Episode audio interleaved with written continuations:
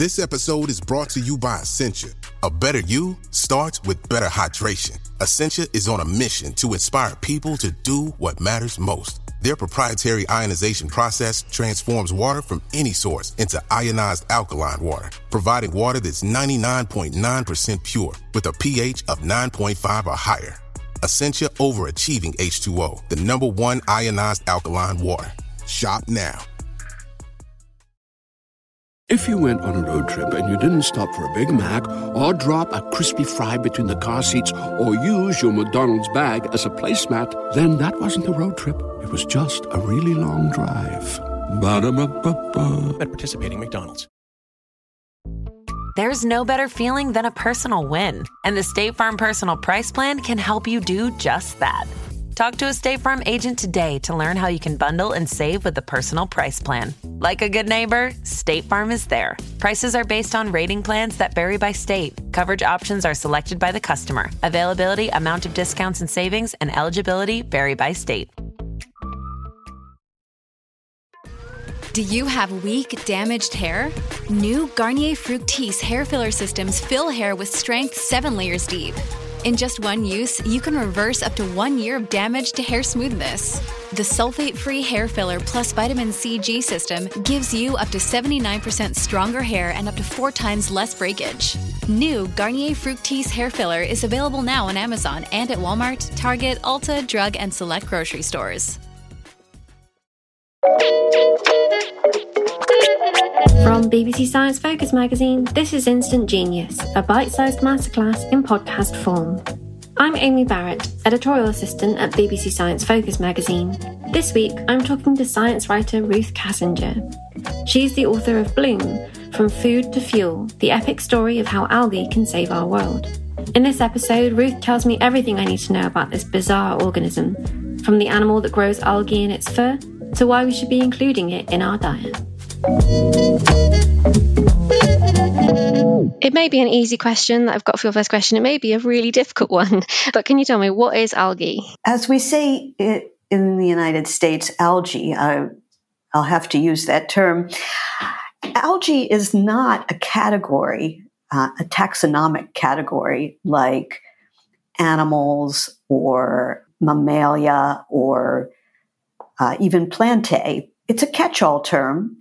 And what we can say is that algae contain a wide variety of beings that range from the very microscopic to fully visual types like seaweed. They are distinguished from plants because plants have roots. They have other um, structures like bark that prevent dehydration. Algae always live in damp or wet areas. They don't have roots and they take in nutrients uh, through their cells, through their cell walls, rather than from the ground. And so there is a distinction between algae and plants. And I should say the other factor that does relate plants and algae and why it's easy to not be sure where the line is, is that most algae are photosynthesizers like plants. So that means they use the sun's energy to take carbon dioxide out of the air and convert it with the addition of hydrogen into sugars. So, does that mean they can't live in places with no light? Yes, it it does unless you have some that are called mixotrophs, which means sometimes they photosynthesize, mm, sort of when the sun is shining and it's easy to do, and sometimes when there is no light, they get their nutrition like animals by eating other creatures or other items like, well, it, it really is mostly by eating other creatures. That's amazing. I had no idea.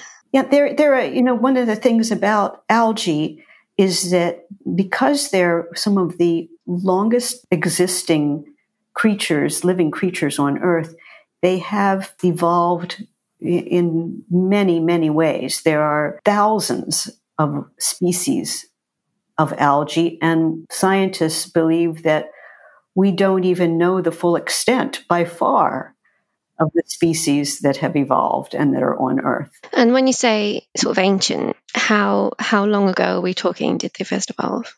About um, three, let's say three and a half billion years ago, algae first evolved in the world's oceans.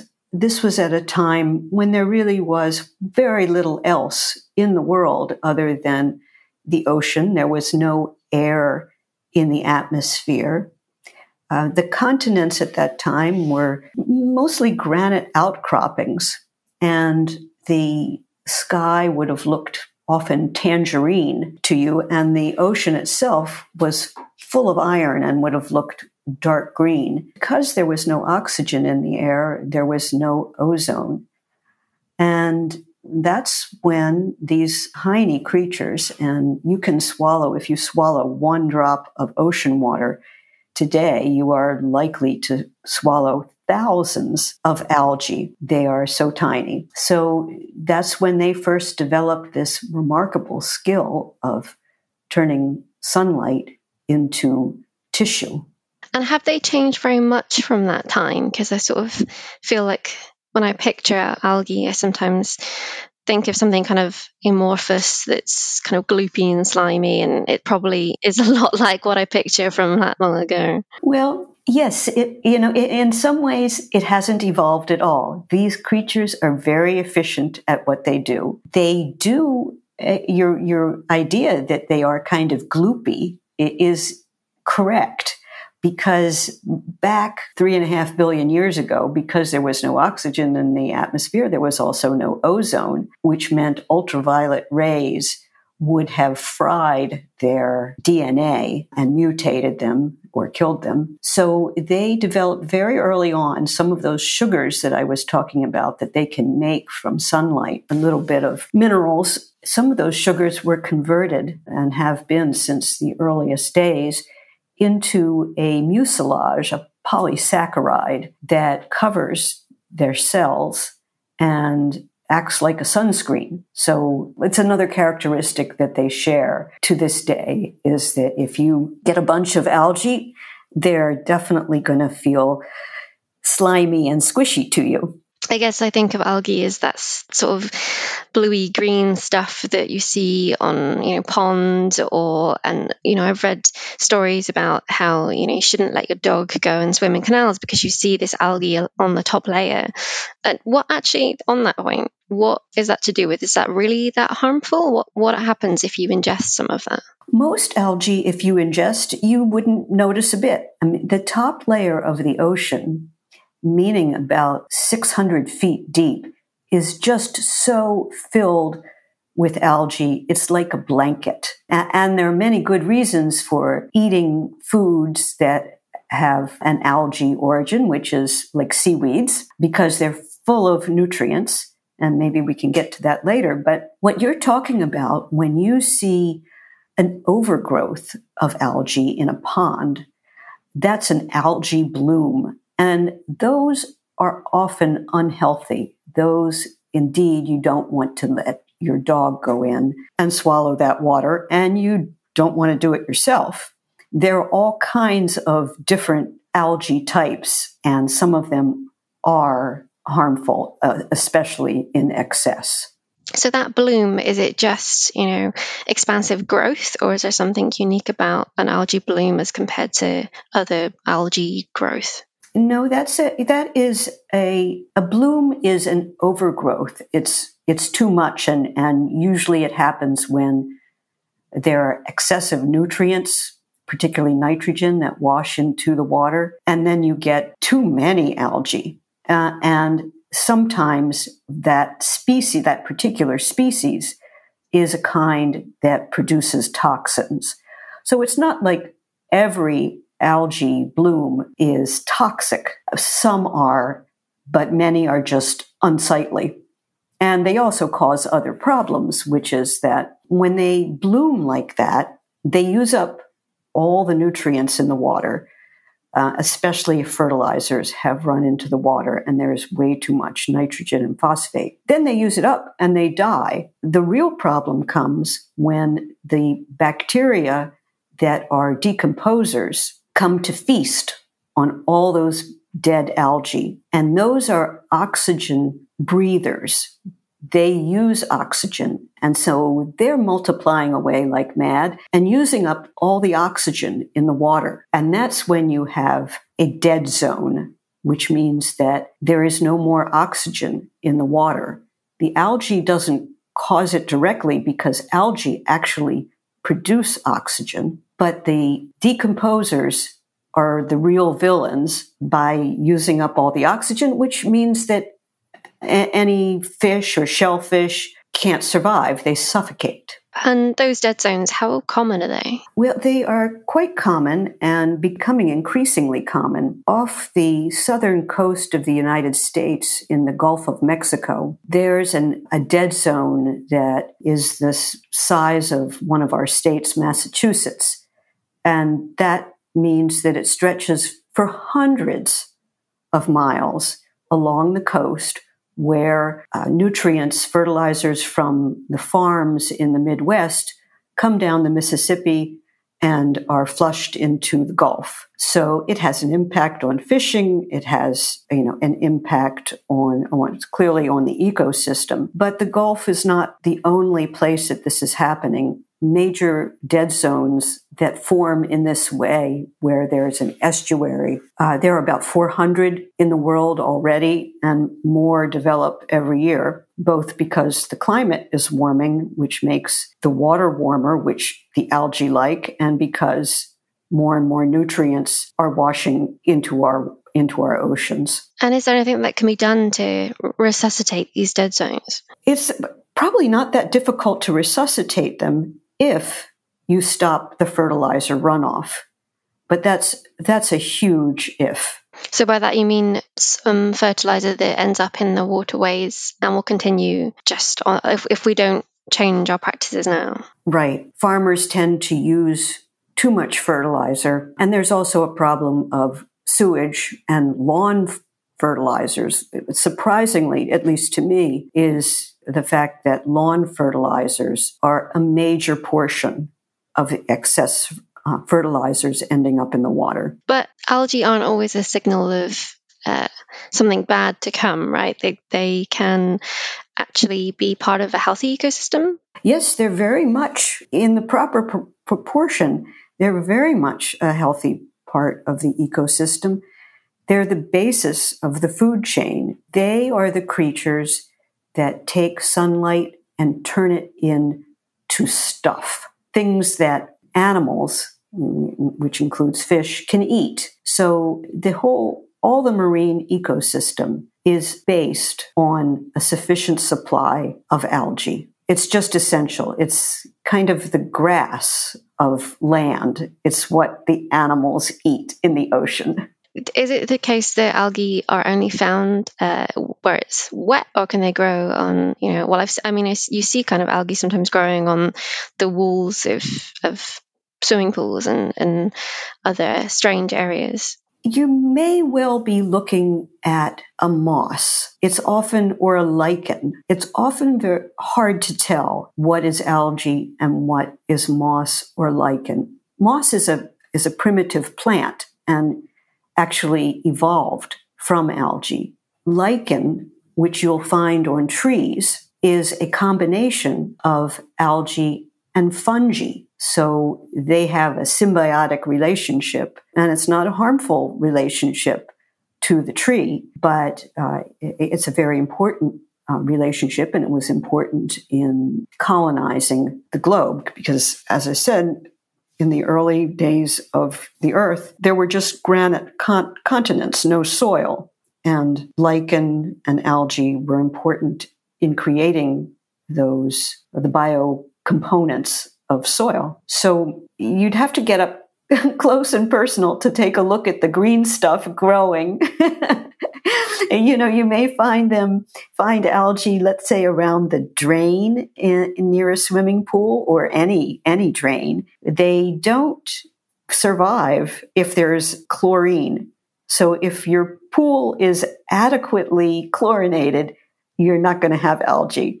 If you've forgotten to put the chlorine in, eh, you may get some some algae growth. It's not just in the water or on plants that algae grow. There's some animals it can grow on, right? Well, there is one kind of funny instance where the algae grow on the fur of three toed, but not two toed, sloths. And sloths have such a low metabolism that they've evolved so that algae grow on their fur where it's damp. And they eat the algae because it's good for them, it's full of nutrients. but not the two-toed ones. I don't, and I don't know why the two-toed sloths don't grow their own algae. You know, it's like the sloth is cultivating its own garden right in its fur. That's fantastic. If only I could grow chocolate on my own skin, I'd be um, set for life. I agree with you one hundred percent. But you know they're not the only animals to, to eat algae. So we, I mean, you mentioned seaweed. Um, so we've we've eaten algae, but should we be eating more? Is you know is are we missing out on a potential kind of delicacy in not eating enough algae? Uh, yes, we are. Um, the Japanese and other people of the of in East Asia have eaten seaweed for thousands of years. Seaweed is multicellular algae and it has seaweed has parts to it. They have blades and a stipe, which is like a branch, and they have a, a holdfast, which helps them grip onto rocks, other substrate. And because they are made up of individual algae cells or al- algae, they can take a lot of minerals and amino acids out of the water that they're living in and concentrate it. The wrapping of, of sushi called nori, which is the seaweed, is really full of good things for us to eat. It's full of amino acids, including three that we need that we don't produce ourselves. And it's got a lot of protein. It's about 50% protein. And it has a lot of vitamin A and some vitamin B, niacin, calcium, magnesium. So it's really, it's really a good food. And it's, of course, low in calories because it doesn't, doesn't have you know, store energy in, in the form of sugars. It does store energy in the form of omega 3 oils, and those are very important to us for brain health. So, whether you eat uh, nori as a wrapping on sushi, or you eat seaweed snacks, which have become very popular here and I think in Europe, those also are very, very healthy uh, food items. But it's not just the nutrients that scientists are looking to algae for now, right? Um, we're going to discuss the specifics in in uh, our bonus episode on Instant Genius Extra. But if you could kind of give us the the main headlines of what algae could do to uh, possibly save the planet. Well, they can be those oils that they accumulate can be transformed into oils that we can use, petroleum products that we can use to fuel our cars, to make plastics. And they also, a certain kind of seaweed is also critical, could be critical in helping us solve the climate problem of methane being emitted by the herds of cattle and flocks of sheep that modern economies are so dependent on. And it's a really exciting possibility. So it's like the grass of the ocean, but it could actually become the grass of the earth too. Yes, it could. How could it actually impact methane levels? Our ruminant am- animals produce about 15% of the greenhouse gases that are causing global warming. And these animals, when they when they digest in their four stomachs grass, part of the process of digestion, processed by bacteria, certain bacteria called methanogens produce methane. And there's a seaweed, a beautiful pink seaweed called Asparagopsis, that interrupts final step, the production of methane during the digestion process. So 15% of greenhouse gases, that's a big amount. Wow, yeah, that could be incredible. And what stage is it at the moment? Like when when will we be able to be you know, eating beef fed with algae? Um, it's being done on an experimental basis. It definitely works um, around the world. It started in Australia, where off the coast, this particular uh, seaweed called Asparagopsis taxiformis grows. And further studies at the University of California and several places in Europe have absolutely confirmed that this works.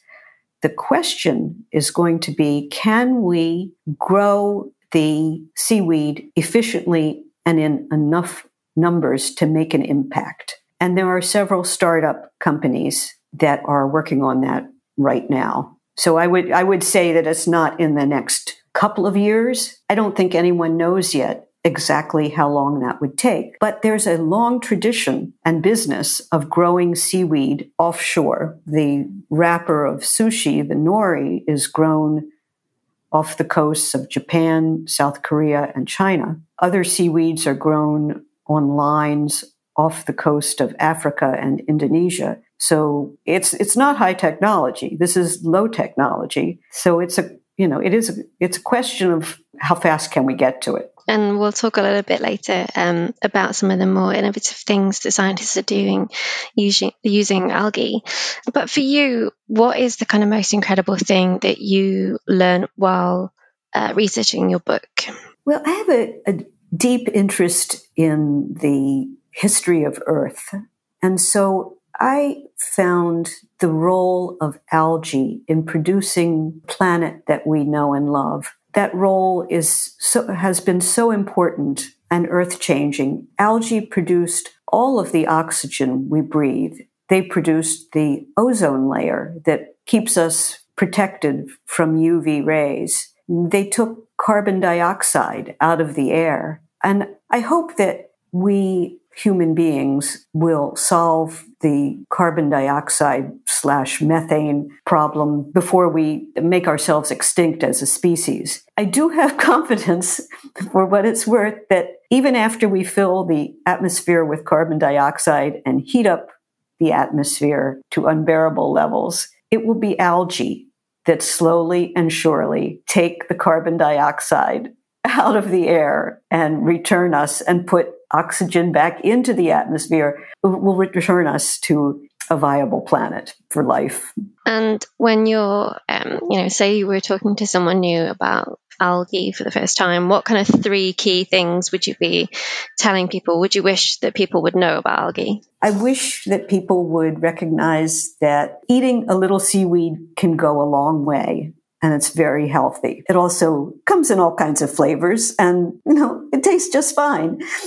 And you don't have to eat very much of it to get all the benefits. Uh, you can eat four sheets of uh, seaweed snack of nori and get a really good dose of healthy food. I would say algae can be a fuel, a plastic, and can help our environment. And we should be focusing our efforts on making that work. So those are two of my favorite things about algae. And I guess I just find that their prominence all over the world, whether they're in lichen or in the oceans or on land, they, they grow even in snow. There's something called watermelon snow, which you can see in the mountains. Uh, it, it's an algae that instead of, it has chlorophyll, which is needed for gathering energy from the sun, but it also has a pink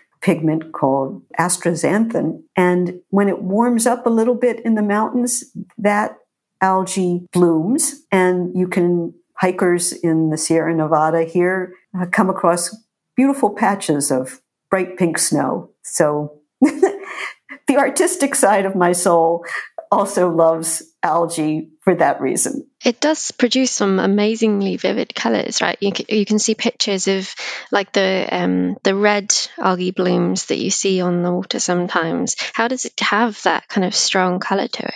Well, the the, the pigments that al- algae have are for trapping sunlight but they they contain lots of pigments, red and pink and blue. Uh, and I haven't mentioned that all of the coral reefs that we know and love for their beauty are all dependent on a particular kind of algae called zooxanthellae, also known as zoox for short. And these are algae that live inside the coral. Each coral is a is like a little anemone that grows in, in congregations. And inside each polyp are symbiotic algae. And the algae in there, in these creatures, captures sunlight, turns it into sugars, and feeds it to the little animal that is a polyp and which creates, uh, you know, altogether creates a coral. So if you're looking at beautiful corals underwater, that's because most often the algae are helping to color them.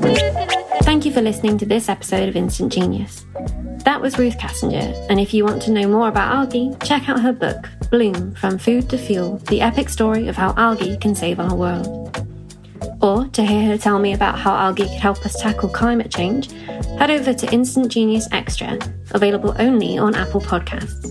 The December issue of BBC Science Focus magazine is out now, so pick up a copy in store or visit sciencefocus.com.